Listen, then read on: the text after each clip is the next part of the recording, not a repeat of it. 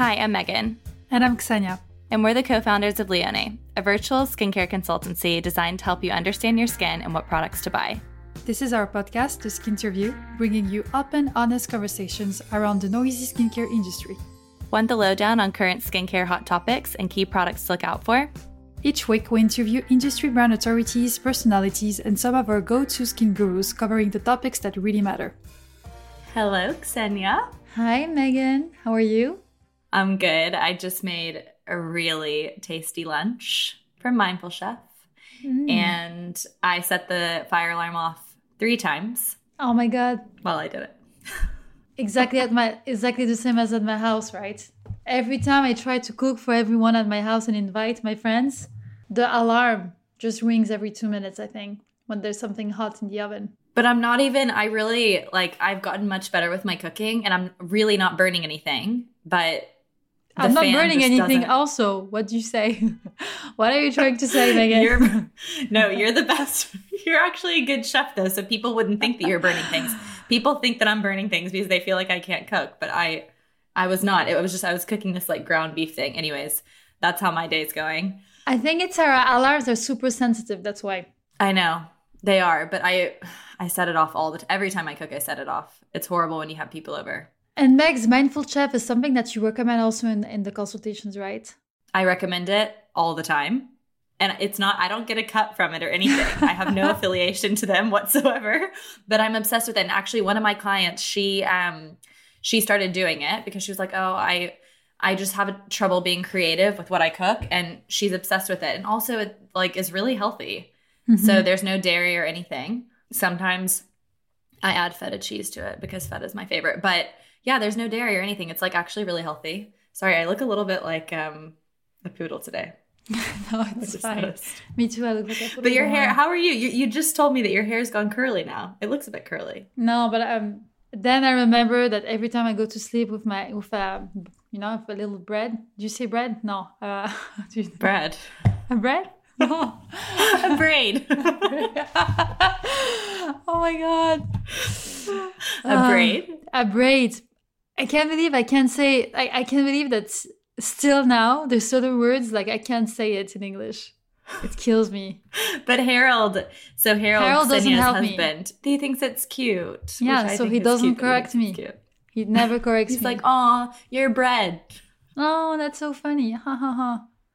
And then he's like, "Can um, you repeat?" But you please? think it's because of the the hormones? Can we get an update? How how big is the baby today? The baby? Let me see. How big is the baby today? Oh, my baby is not as exciting as last week. Last week it was an avocado. Now it's a large onion, Banks. oh, that's so random. But I feel like is an onion bigger than an avocado? I think so, yeah. Maybe it's a baby avocado before. But it depends on the avocado okay, you fine. choose. I feel like the ones in America are huge, the avocados.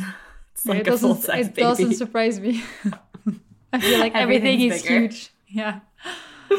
I love it. But what have you been doing? I do you know what? This weather, I have been feeling a bit down, I'll be totally honest with you. This weather is like Me too. I'm completely me. down. I'm completely down. Yeah, but, but you you have an excuse because of your hormones. What's my excuse? No, you know what? It's not. No, I still feel the impact of the weather. Um, but I have to say, like they said that it would be raining every day, and I was quite surprised. We did have like a little bit of sun here and there. No, not you. Yeah, it's been it has been a bit last night. So I went for dinner in Notting Hill last night, and we thankfully were sitting under like a cover because it started hailing, fully hailing. I know that's what happened to me and Maurice Megs. It was horrible. Oh no. Yeah, I went Maurice to the does park. Does not seem like the kind of guy that would no, like that no, weather. He really didn't like it. Like we went to the park, was Maurice so sunny. Maurice is Ksenia's dog. yes. yeah, just in case.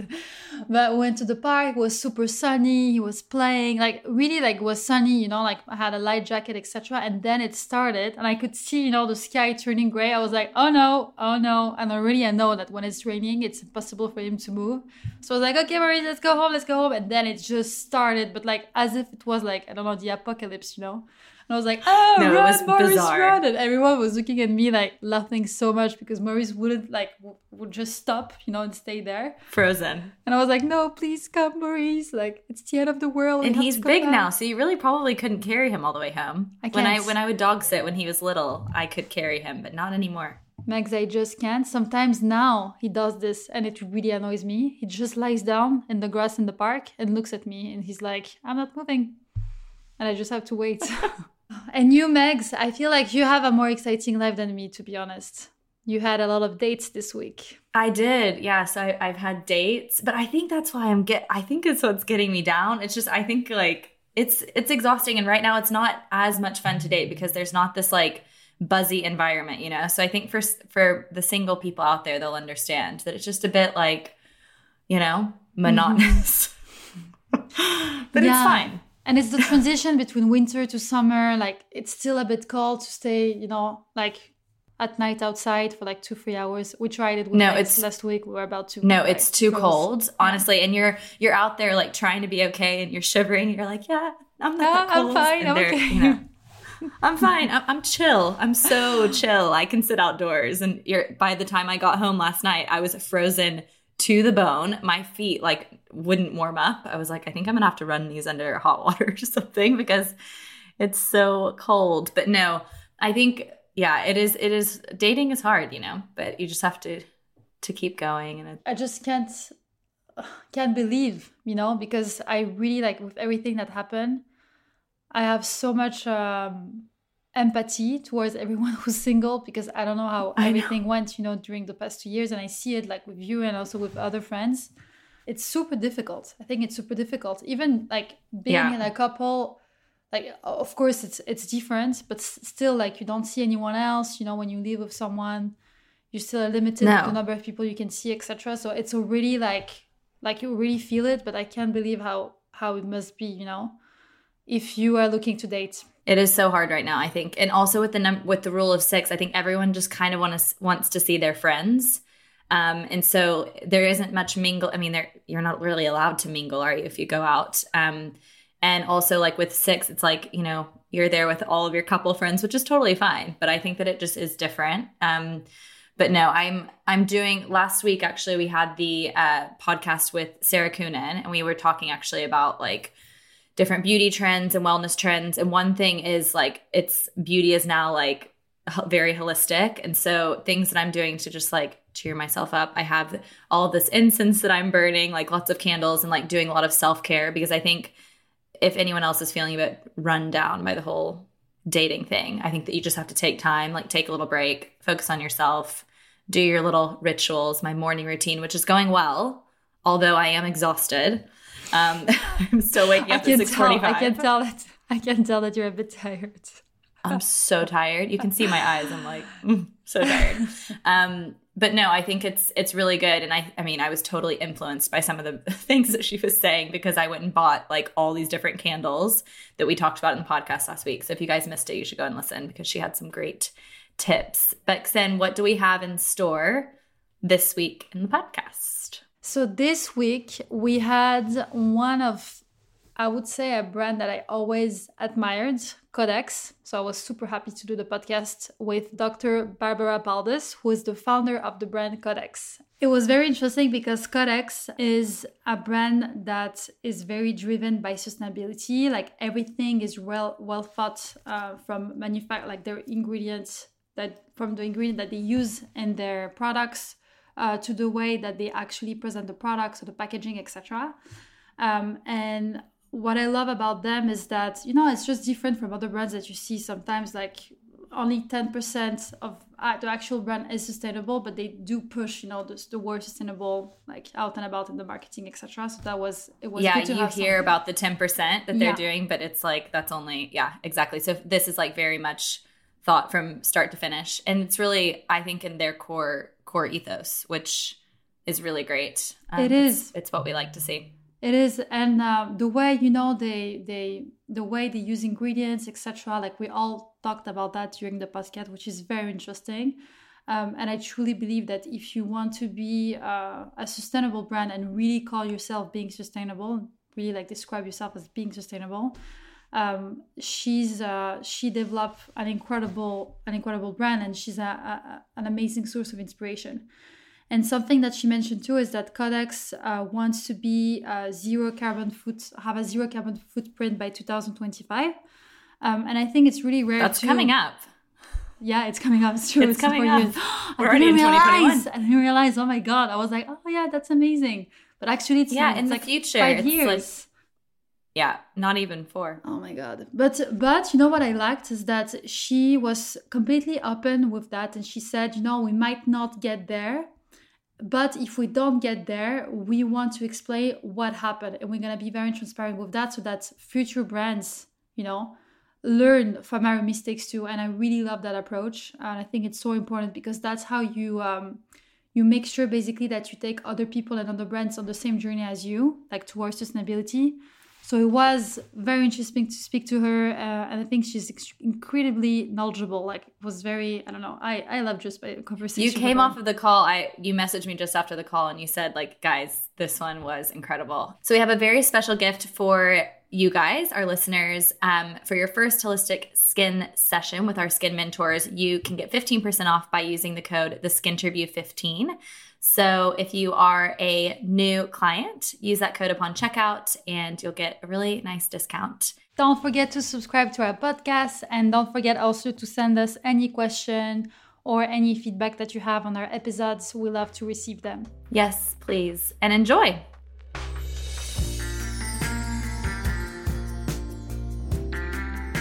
Hi everyone, I'm Ksenia, the co-founder of Lionne, and welcome to our podcast, The Skinterview. I'm very pleased to have here today with me Dr. Barbara Paldus, founder of the brand Codex. And in this episode, Skincare That Doesn't Cost the Earth, we are going to discuss the importance of sustainability in skincare, specifically why brands must set up specific goals in order to ensure that we are making an impact. So let's talk about sustainability. It is a word that it seems we can go a day without hearing or thinking about, and for good reason.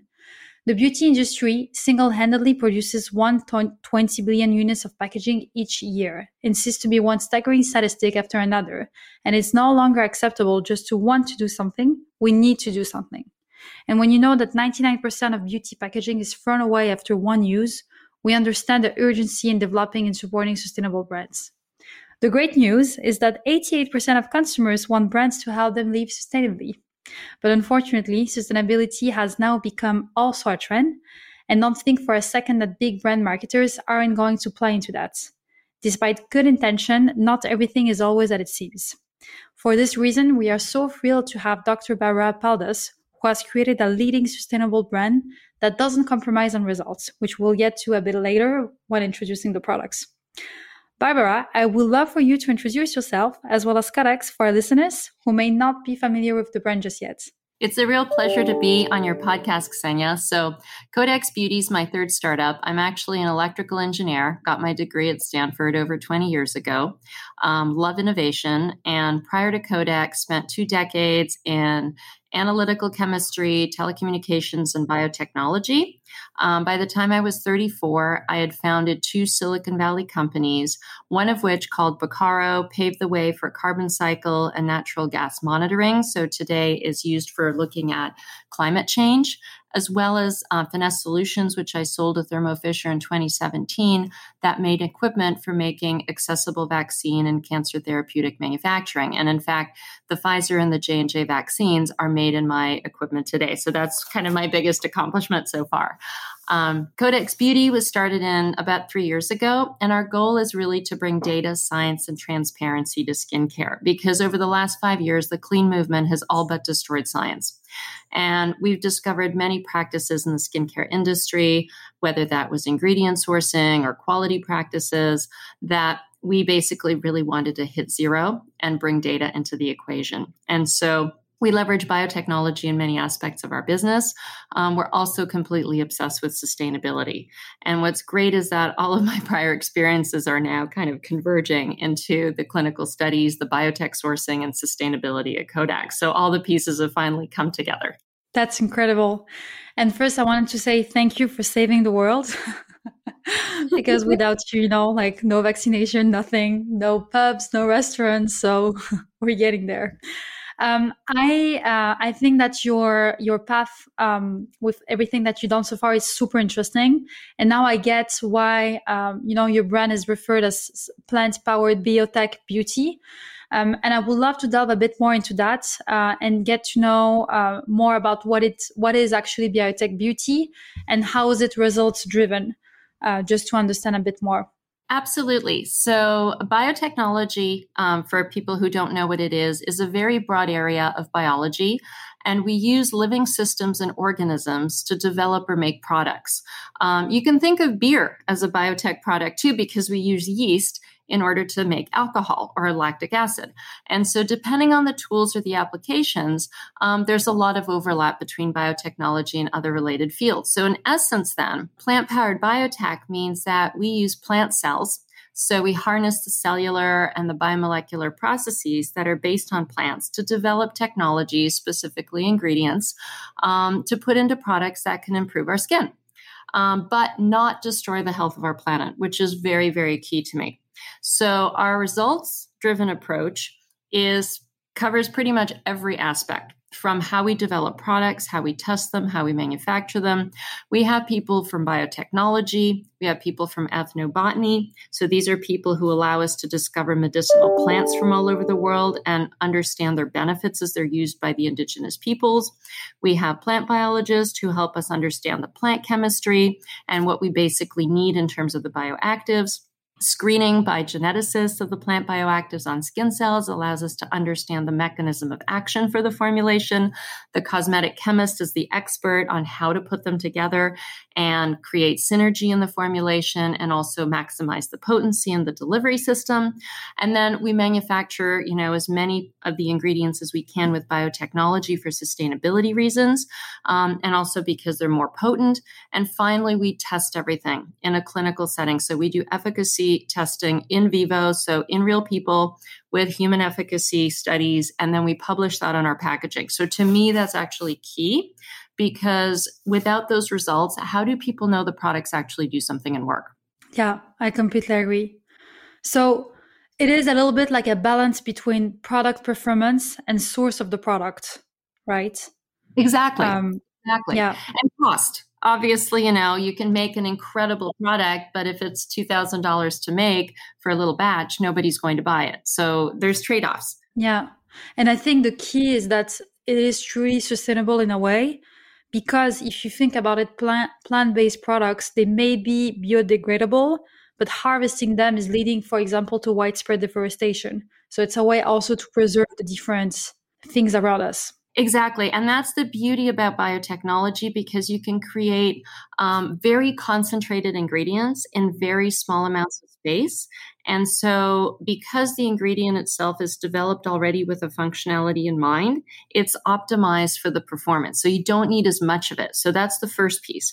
And then, because the materials are manufactured using things like bacteria, yeast, algae, microbes, or plant cells, at the industrial scale, you basically can produce in like a thousand liter container um, more more ingredient than you can probably use in a year. Um, in addition, the manufacturing process is a well known biotech process. So it's science, it's not guesswork. So you get a good yield. And really, at the end of the day, you know, why is it more sustainable? The production is more concentrated. So you use less water, less energy, way less space, and you don't have to deforest anything. And what you produce is more potent. So you don't need as much of it. And so, um, a good example, for example, that we use is Genomatica's Brontide Natural Butylene Glycol.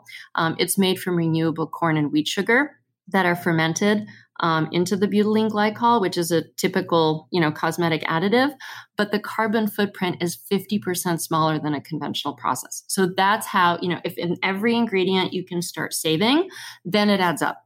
Yeah, completely. And when you say that you use, you know, the, the you really make sure that the potency of the product is right. Um, you know, there's one thing we notice for our consultation with our clients is that many of them um, they're afraid of using natural products because they have, for example, a very sensitive skin, so it might, you know, trigger some sensitivity. Is it? Can we say in a way that those products are more stable so a lot of yeah, a lot of natural products use essential oils and there's a lot of allergies to essential oils. And so, if you want to make a product for sensitive skin, you have to forego um, a lot of those essential oils. Some people also have allergies to pres- preservatives that are in the products. And that's actually where, you know, again, we, we ended up looking for preservatives that were not based on fossil fuels and the majority of preservatives actually are. So we ended up creating our own preservative system. We also, as you know, I wanted these products to be able to be used on children, like the superfood. I wanted to be used on people, you know, from the age of you know one month to 101. Um, we wanted something that was food grade, and so we ended up actually with ferments. And so the preservation system is made entirely of food grade ferments and organic acids. So things you would find in food that that we've eaten for you know hundreds if not thousands of years. And what's interesting is that the three ferments that we use so specifically um, it's a lactobacillus ferment then there's a lactobacillus ferment of coconut and the propanediol which is made from fermented corn. They're manufactured again using biotech processes because it's way more sustainable and way more efficient. Um, the organic acids are basically manufactured using a standard chemical process. And so there was a balance you know, here, for example, on the preservation system, going back to these kind of irritations and sensitivities, because they can also happen when you strip your microbiome from your skin barrier. So your skin barrier is typically made up of like an acid, your microbiome, an acid mantle, and then a lipid layer. So basically, oily layer, um, which your skin produces that feeds the microbiome. So you kind of need both, and then you have your brick and mortar model of your cells, and you know they're filled in between with with sebum. Um, and so a lot of products will, even natural products, can strip that microbiome away. And that leads to some of that irritation. And so, in the preservation system, you have to achieve a balance, right? So, you have to protect the product from getting contaminated and having other bacteria make your product unsafe but you don't want to kill the microbiome so whatever you're using you know you have to balance it and that's how we ended up you know, with a patentable preservation system that's that makes the product safe from contamination, but doesn't hurt the natural microbiome. And that's where I would also recommend if people have sensitive skin, they see if the product is my microbiome certified. Um, it's a certification that started in Germany. Um, and they they evaluate the product on the effect on the microbiome on things like diversity, making sure you don't kill off some of the types of bacteria but not the others, because again, you want to keep a balance there that you don't kill them off in general. Um, they look at contact, non-contact of the product, so they put the product through different in vitro testing to basically see if it is going to affect your microbiome. Very interesting. So can we say that biotech, like basically biotech, it's like a technology that can make our natural ingredients better, last for longer, and be in a way more efficient. And of course, beneficial for the planet. Absolutely. Yes, exactly. That's amazing.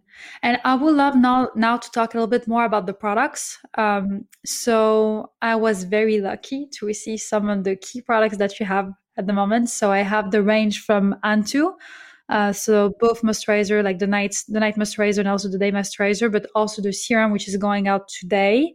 Um, but before that, uh, I would love to know a bit more about the the, the formulation of the product themselves, um, and to see if there's anything you know that um, makes it more unique and more different from others. Because I think that with the technology that you have, um, yeah, it would be interesting to discuss more in depth about the, the formulation that you have in this range, for example. Absolutely. So, um, as you mentioned, we're super excited that we're launching the Antu Serum today on our website, and it will be actually at Cult Beauty exclusively for a month, I think starting May 8th or 9th. So, super excited about that too. Um, so, the Antu collection was basically uh, developed to focus, protect, and restore and strengthen your skin barrier. Because the skin barrier, it's a 10 to 20 micron layer. So you can think of it as about um, one third to one sixth the size of a human hair. Okay, so human hair already is very thin. This is about one third to one sixth thinner, and that's what covers your entire body surface, and that is what keeps pollution out of our bodies. It's what keeps bacteria and viruses out of our bodies. And it's what keeps the moisture inside our bodies because without moisture, um, when we dehydrate, um, it can lead to all kinds of very bad things happening, down to severe dehydration can lead to death. And so the skin barrier gets all these assaults. Um, you can think of it as UV exposure, pollution, um, stressors. And so you create a lot of oxidative stress. And the sum total of that is called the exposome.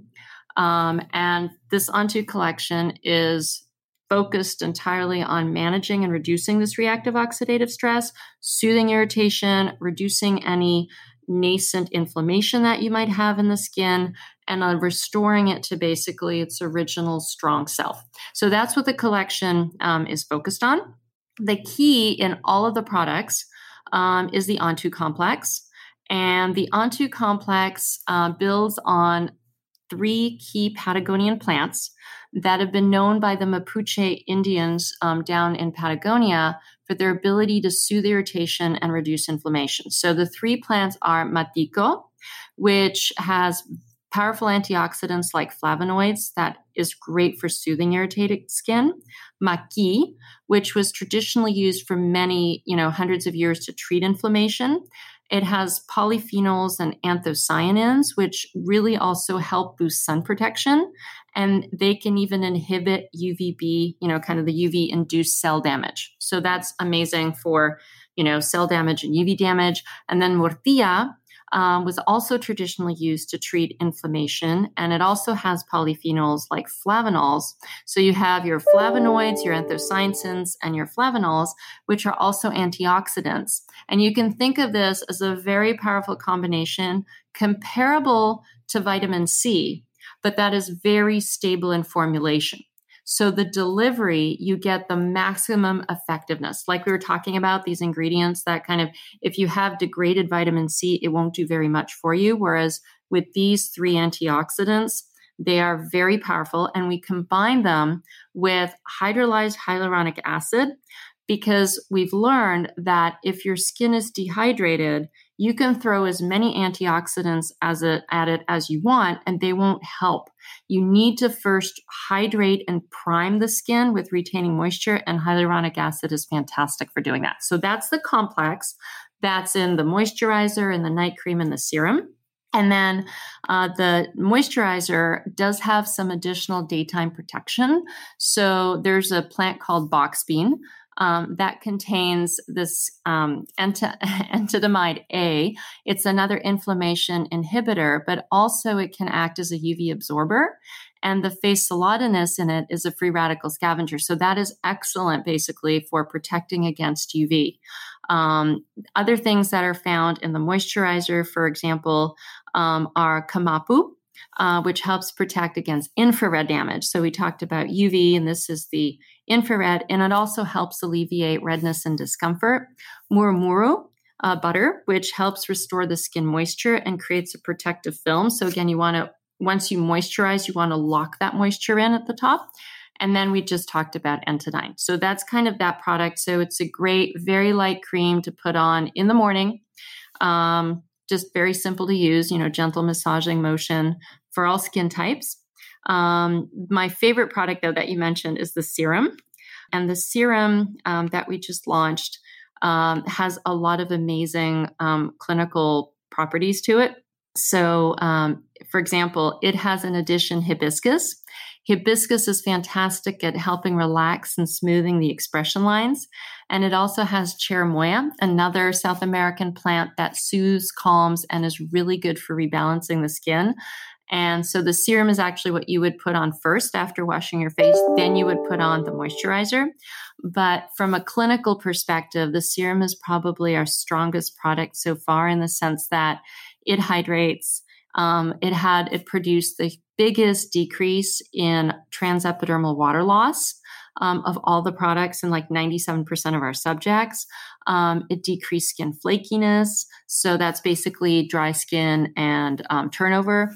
Um, but more importantly, it increased firmness as well as it redensified. So, and there was an increase in collagen density after four weeks in the majority of our test subjects as well. So, it is an amazing kind of firming, plumping, making the skin softer, more supple um, kind of product. Amazing, and I really love the mix of antioxidants that you use in your in your day moisturizer because I feel like today, um, you know, vitamin C is so uh, I don't know how to explain how so much popularity everywhere. You know, everyone is talking about vitamin C as the antioxidant that you should be using, you know, every day in your day moisturizer, in your serum. Like you have to get the vitamin C. But it's true that you have so many other amazing antioxidants. And when you put them all together, like when you select the right uh, antioxidants and, and really um, put them together, they will protect your skin in different ways too, which is very interesting. Um, and I think that's that's so important. Yeah. Think of it as a tapestry versus a bullet. mm-hmm. Exactly. That's a really good example. And also, uh, it's good, you know, like we, we tend to forget that certain ingredients, apart from sunscreen, can also provide you some UV protection uh, from different lights. Also, um, and I think that with the this era, you know, where we spend most of our time inside, I hope I hope that that will change soon, you know. But it's true that we spend a lot of time inside, and we tend to forget that we also have like we also need that level of protection, even being indoors. Um, and I think that's great to have also those different uh, UV protector, uh, you know, in a in a powerful moisturizer. I think that's very important. It's something that's people often uh, forget, you know, or don't know about because we we always focus on sunscreen, but we tend to forget, you know, other ingredients can also that can also provide a protection on your skin. Absolutely. And I'm not just just to be clear, you know, I am fully advocating once you put the moisturizer on, putting on an yes. SPF. I am totally, yes, totally. Yes, yes. We don't have an SPF. I agree with you. yeah. We're we're working on an SPF, and that's actually an incredibly difficult thing because we want to actually see if we can introduce some new types of SPF plant-based um, materials and ingredients. Um, in addition to, we're we're big believers in the zinc oxide approach, but um, yeah, we've been reading the literature and kind of the recent issues with SPFs and companies with SPF. So we just want to do it right. We want to take our time and do it right. yes, of course. But I mean that, you know, with those ingredients, you have those little boosters also in your skin. And I completely agree with you. Like, we are sunscreen advocates. Like, you always should be using a sunscreen. But it's still good to know that in certain ingredients, you know, you, you can have this added benefit too um, that makes your moisturizer even more interesting. Exactly. And recovery and protecting basically the cells from that damage. Yes, absolutely. Yes. Yeah, yeah, amazing. And you know, I have so I have the products here, and what I love about your packaging is that um, you know it's it's really hard sometimes when you see some like some studies and and sometimes you don't really see the studies they just like pull pull you some some numbers and tells you you know that 80% of people that use the cream felt that their, their skin was more hydrated for example and what i love is that you're very transparent about you know the, the study that you conducted. You mentioned the number of days like how many people participated when it was done. Um, and i think that's so important. Uh, transparency i think is key especially uh, for brands that uh, are you know uh, natural advocates or sustainable because it's such a i don't know if you agree with me but it's it's a label like clean natural that is not that controlled so it's really important to be as transparent as possible. And I think that's that's a great addition that you have on your packages. Yeah, I completely agree. And there's just one thing I want to point out. Um, this is not a user feedback study. This is not a consumer feedback panel. Mm-hmm. This is actually measurements that are done um, under the um, supervision of a dermatologist and a toxicologist in a third party clinical test lab with actual instrumentation. So this is quantified data. So these are actually measurements on the skin of the volunteers in the clinical trial that are physically measured. So this is not somebody saying, "Oh, I think my skin feels softer." This is actually taking a little tube with a vacuum and it sucks their skin in and for example, the amount of skin that you suck into this tube is measured and that tells you how elastic and firm your skin is. So if you think about it, if your skin is very firm, not much of it will basically get sucked in because it's firm, it's holding together. If your skin is not very firm, a lot of it will get sucked in. And so you can actually quantify, for example, skin firmness, skin elasticity. You can measure hydration, the amount of water in the skin surface. You can measure how much um, water is evaporating from the skin surface. And so in that efficacy panel, we also have the type of measurement that is done in the measurement instrument. And that's really, really important to differentiate. Um, brands are not publishing this, they should be publishing this.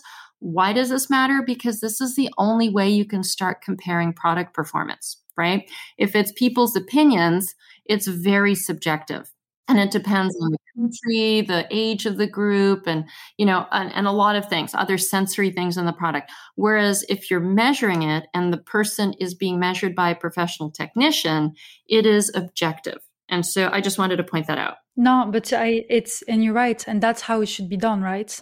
That's the only way you should uh, you should if you give some stats or if you explain how people felt about the products it should be done you know in the best way possible so that you have an objective view on it and not subjective. Exactly. We also do, I mean, we obviously get feedback as part of the study and we do publish the feedback.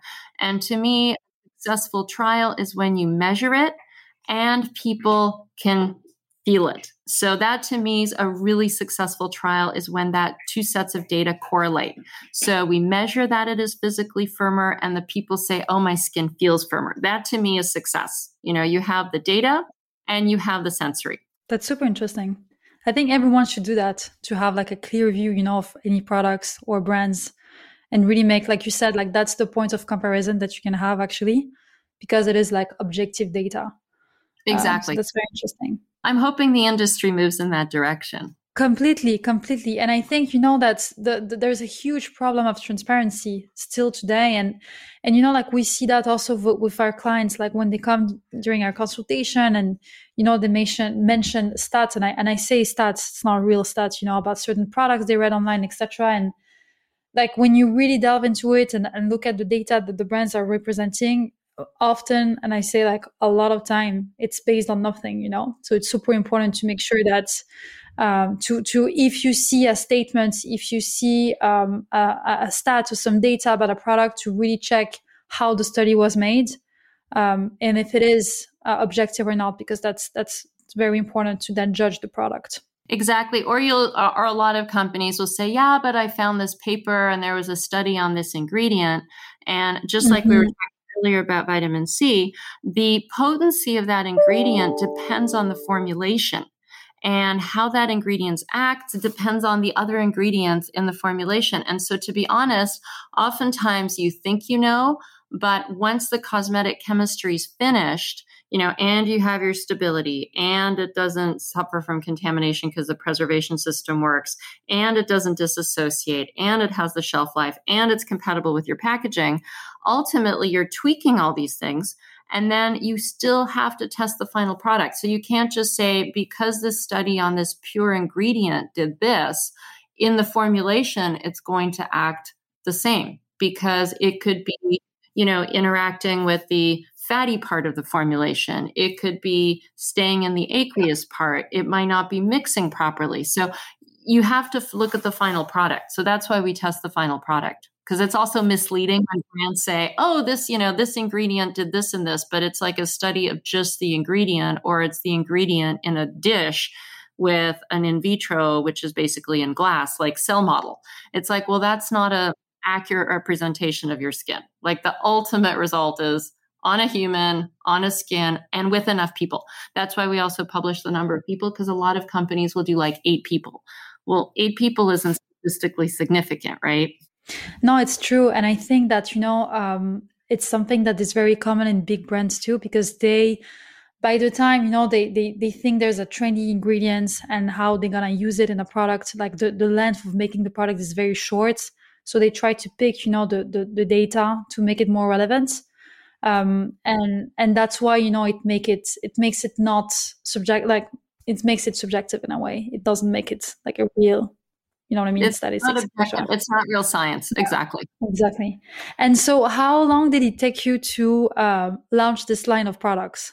So it took us two years from the time we started to the time we had all the clinical data and could launch it was about two years. And that's typically what it takes. I think our anti-aging line is probably going to take three years because the, the deeper you go in the skin, um, the more difficult you mean you, the product has to actually penetrate the stratum corneum that skin barrier is also really good at keeping a lot of products out. So to actually deliver the actives into the epidermis and possibly below the epidermis, you know, takes a lot of um, science and also measuring just to make sure your product is actually going into the skin. So um, it takes it takes a long time to really do it right. Yeah. And that's the big difference, you know, because big brands that launch a product often it takes like between six to eight months. So that's why like you see the difference, you know, in terms of like prioritizing the marketing over the quality or the product. Um, and that's how it should take, you know, that that's the level of time that you, you take to, to launch a product. Exactly. Um, so you know what's really funny about that, Ksenia, is that to get stability data to prove your product has a three year shelf life or longer is six months. So I don't understand how they can do it in six to eight months unless they're just adding some actives to a platform that they have. Because otherwise, you know, if you have to let it sit there for six months and watch it to make sure it doesn't fall apart on you, then I mean, what what can you do in two months? Like really? Like what kind of study and clinical studies like our typical 28 or 56 day study. So turnover for cells happens in about three weeks in younger people and six to eight weeks in people kind of around 40 or older. And so you have to wait enough time to see if the product actually has a meaningful effect again. So that's two months right there. There's usually a month for the trial company to write up the report, check all the data, do all the statistical analysis. And usually there's like at least a month before when they're preparing they're recruiting, you know, they're getting people to do washout, you know, to make sure that the products using don't affect the trial. So when you think about it, it's two months plus a month plus a month. So it's again four months to do an efficacy study. Then you have what you need to put on your carton. So only then can you start manufacturing. So the way I see it is I don't see how it can happen in like under a year. Um, and typically, if you you know have to do a couple iterations to optimize things, it's two years. Completely, that's super interesting. And so my question is because this line, the Anti or Antu, how do you how do you pronounce it? Antu, Antu. Antu was the god of the sun and of wisdom for the Mapuche people and they believed he formed he was the creator of the andes mountains. And so he basically created their land he created their rainforest and he was the most they, they call their spirits the pilan. And so he was the most powerful pilan um, of their mythology. Okay super interesting. I love knowing you know the names behind the the ranges or the brands. Um, and you know it's very different from the superfood for example which is in terms of packaging and you know in terms of like i don't know just the product itself. Is there like what did you on purpose like change a little bit the the packaging? Uh, what was the idea behind? Yeah so basically um, every collection will have a different color. And so the Bia collection is green because it calls to mind the green hills, the beautiful lush vegetation in Ireland. Um, that is the source of the inspiration um, behind Bia. And Bia actually means food in Gaelic, which was the language of the ancient Celtic tribes of Ireland, because Bia is based on the long history um, since like the 1400s in Ireland, um, where they've had herbal medicine. So, again, the ethnobotany there is incredibly rich and they've been harvesting wild herbs for medical purposes. It was part of their everyday life. And this whole thing of cures, you know, has been passed down through generations. And so, um, and it was even documented by Roman historians, believe it or not. So those bioactives um, were focused on hydration, soothing, and keratolytic, which basically means getting rid of the dead skin cells that can prevent you from being hydrated. And so the Bia collection is focused on hydration re- retention of that moisture and also cleansing without stripping the moisture while supporting the microbiome. Like all of our lines are microbiome friendly. And so the Antu collection is focused on the exposome and infl- skin inflammation and reducing that inflammation and reducing that reactive oxidative stress versus the Bia collection is hydration, hydration, hydration. So it's for younger, you know, um, when you're younger, the only thing you really need is to cleanse and not over cleanse, but just keep clean skin and keep it hydrated. As you get older and you have more of that exposure to pollution, to UV, to stressors, maybe your diet isn't that great, maybe you don't get enough sleep, you build up reactive oxidative stress. So the Antu collection is like the next step as you get older, prevent aging. Because our goal ultimately, anti aging is incredibly difficult to do. So the best thing is to prevent aging. But this is for everything, for every skincare products, for every ingredients. It's easier to prevent than to then, you know, treat aging signs. So that's that's the the whole key is to yeah prevent as much as possible, you know, any signs of premature aging, uh, or protect your skin as much as you want as you can. uh, to ensure you know it ages gracefully and and normally. Um, yeah, so that's and yeah, to minimize. I, I agree with that. To minimize. Yes, yes, less is more. sure. Exactly. People Um, don't realize how little they actually need, which, which is, you know, I shouldn't be saying that because most brands are trying to sell more skincare, but we truly believe, you know, going back to that sustainability, we believe that, you know, the less you use and the less you consume, you're making less waste, right? And the smaller your personal carbon footprint. So if we can make very potent products that are clinically proven, and you don't need that much of the product and you don't need very many products, then you're not generating that garbage. Completely. And you know, that's why also we created our service, Lionne, the, the skin consultation. It's mainly because for me, my biggest frustration, for example, was that I was buying so many products and I would not use them at the end or, I- or would, you know, uh, bin them or give it to other people, etc. And you realize how much waste you have. And also by learning more about the skin, how it works, etc. So with the different courses with Megan, you also understand that like you said your skin doesn't doesn't need that much. Like you just need a certain level of protection during the day a little bit of nourishment and stimulation and that's it. And most of the time when we do consultation with clients they have like you know and that's why korean beauty for example i don't understand. That's something i will never understand but we have clients that you know use so many products in their morning regime in their evening regime and for us it's all about streamlining and really going back to the basics and be like okay that, that's what you need you know for your morning regime. That's what you need for your evening regime. And maybe time to time during the week use this product or that product. And sometimes you know people are very surprised. They're like oh but like i don't understand you know i, I only have three products or four products in my e- morning or evening skincare regime but that's exactly what you need. Like that's the basics. And and that's how you're going to help not only your skin to work at its best but also how you're going to help the, the environment too. Because we tend to overbuy you know things. Exactly. And I think it's wonderful you have that service because, as you said, I don't think people realize that they just need some gentle exfoliation and cleansing, a little bit of hydration, and as you said, to keep them protected through the day and their SPF that we talked about. And then you can, you know, depending then on the person, you can say, okay, do you really need that toner? You know, do you need the cell turnover? Do you really need that antioxidant serum? Or if you have really dry skin, do you really need an oil to lock in the moisture? But then you can tailor it. And again, you can minimize it. And I don't know, I never have the time. So I don't know how people do these things, you know?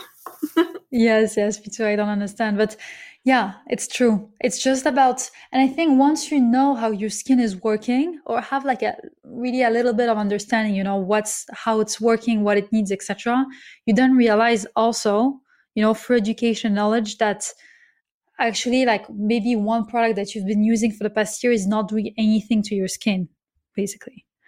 So it's yeah so it's like an empowerment too because then you get to know more your skin and then you get to know more like what's gonna work what's not gonna work. So it's so interesting. And, and i think streamlining is such a like for me that's the the the, the core of what we do basically.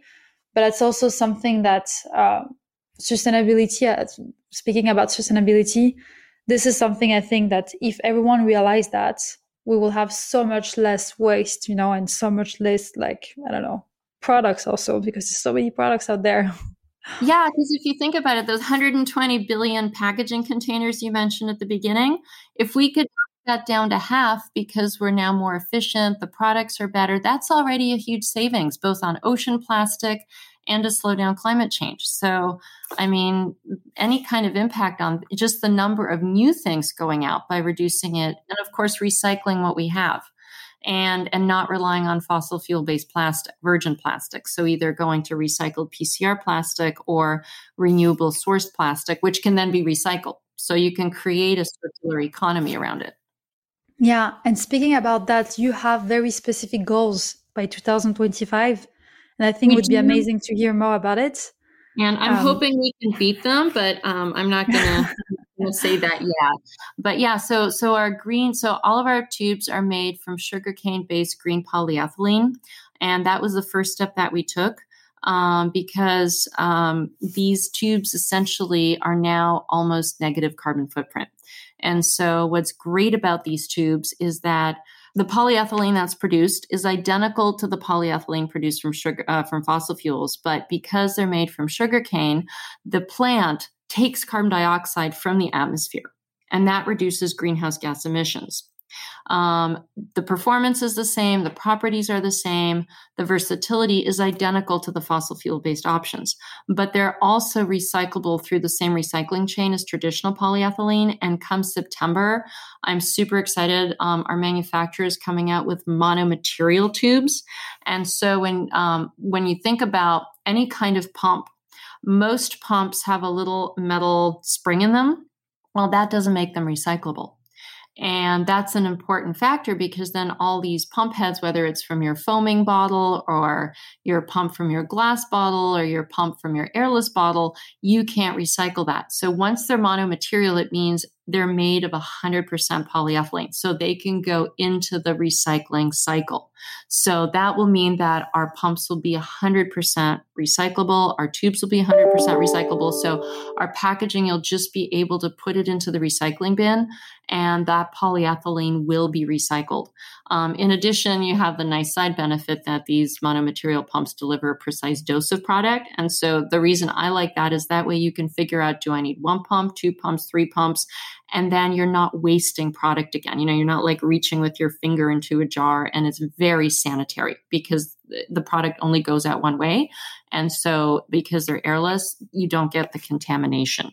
Um, their carbon footprint standard assessed um, which is an internationally recognized certification for carbon credentials. So that was been our first step.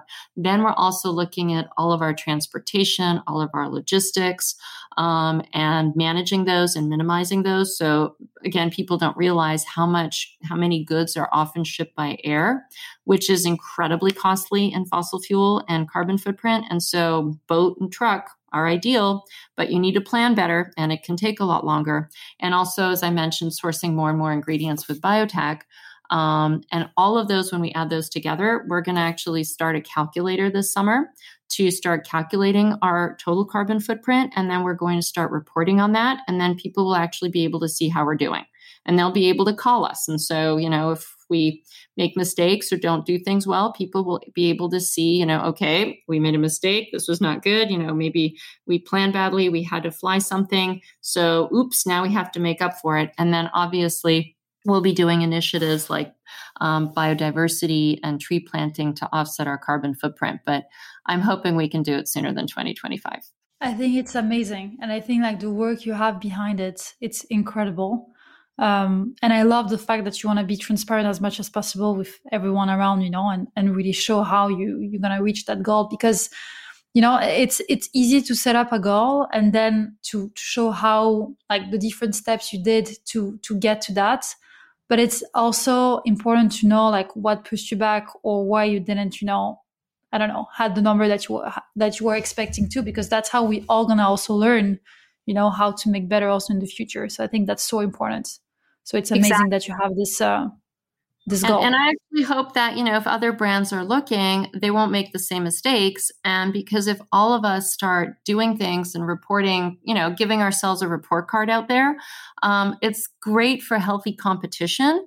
But it's mm-hmm. competition that achieves a common goal. You know what I mean? And so if we can also help, help others and educate others on how to get there faster, I am all for that. You know, if somebody beats me to the to the negative carbon footprint, awesome. You know, I'm happy because our overall planet is benefiting. Mm-hmm. It's it's again, it's like you know, sustainability. It's all about working all together, uh, brands with consumers, etc. And I think that's how we're gonna get, uh, you know, to to reach any goals in life, even with sustainability. Like with your goal or any other goals, like that's how you do it. Like you just have to work all together uh, with the same purpose.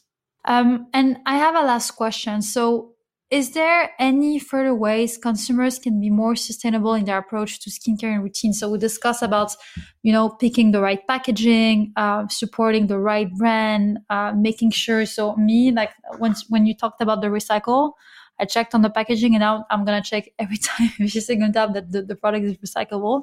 Is there any other things that you would you would you know recommend to consumers? Because I, th- I think you're such an advocate in this space so it'd be amazing to hear a little bit your like golden rules, you know, when picking a product or when thinking ab- about uh, you know, just building their skincare routine.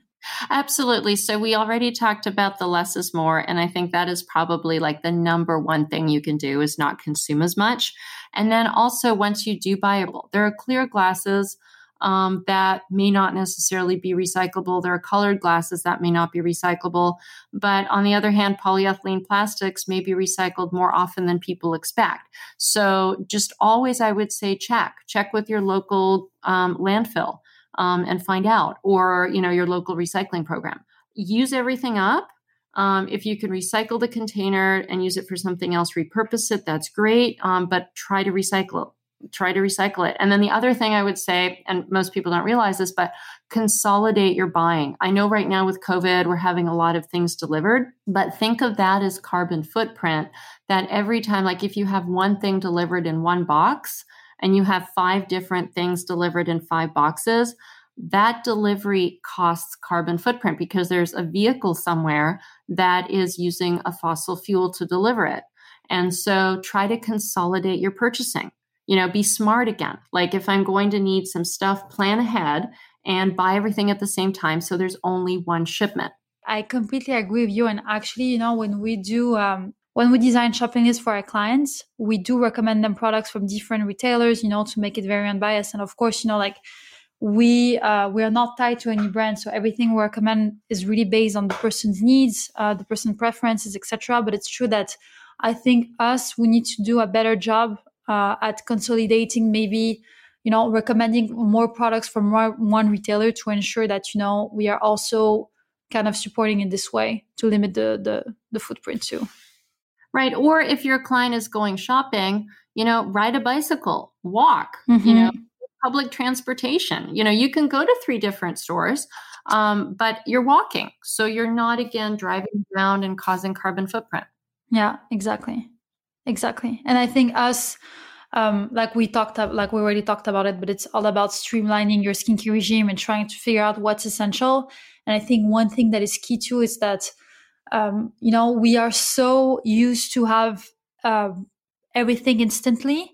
And also, we're so used to see results straight away. And I think with skincare, you need to learn how to be patient because you have to allow some time for your skin to get used to the product. So it's not because you don't see the effects after two weeks that you need to toss your product and buy a new one. And I think that's so important uh, to make sure that you really utilize the full product and just to ensure, you know, that also in terms of efficiency and in terms of environment too like that's how uh, you're gonna make you're gonna be more sustainable in a way too Exactly. And I think you just raised a really good point that people want that instant, Instagrammable result. And usually that's achieved by stripping things and that's not healthy. And the more you do it, the more you irritate your skin. And people have to realize that skin turnover, you know, that's kind of the period in which you turn over the outermost layer. It's, you know, when you're young, teenagers, it's three weeks. When you're older, it's six to eight weeks. As you said, it takes time. Mm-hmm. And we need to allow time. And I think we, we're not used to that, but we have to. That's how you see if the product is working. Great. Well, Barbara, it was so interesting. I learned so much today. I'm so happy. And thank you so much for participating to our podcast. And um, I would love for our listeners to learn more about your brand, about Codex, uh, making sure you know to check your website and also follow you on Instagram. Um, I think you do amazing content, and I'm sure if anyone has you know any question about sustainability or just your product in general, they can contact you there. That sounds fantastic. So exactly. So www.codexbeauty.com. And we also love getting questions. So, you know, check out our customer support and feel free to ask us any question you want. So, thank you for this opportunity, Ksenia. It was a great discussion. Yes, it was amazing. Thank you so much. Thank you, everyone. Thank you so much for listening and don't hesitate to contact us if you have any question. You can reach us on DM on lionne.ldn or email us at hello at lionneldn.co.uk. Don't forget to check out our website for more info on our virtual consultations and for bookings. It's time your skincare earned its place on your bathroom shelf.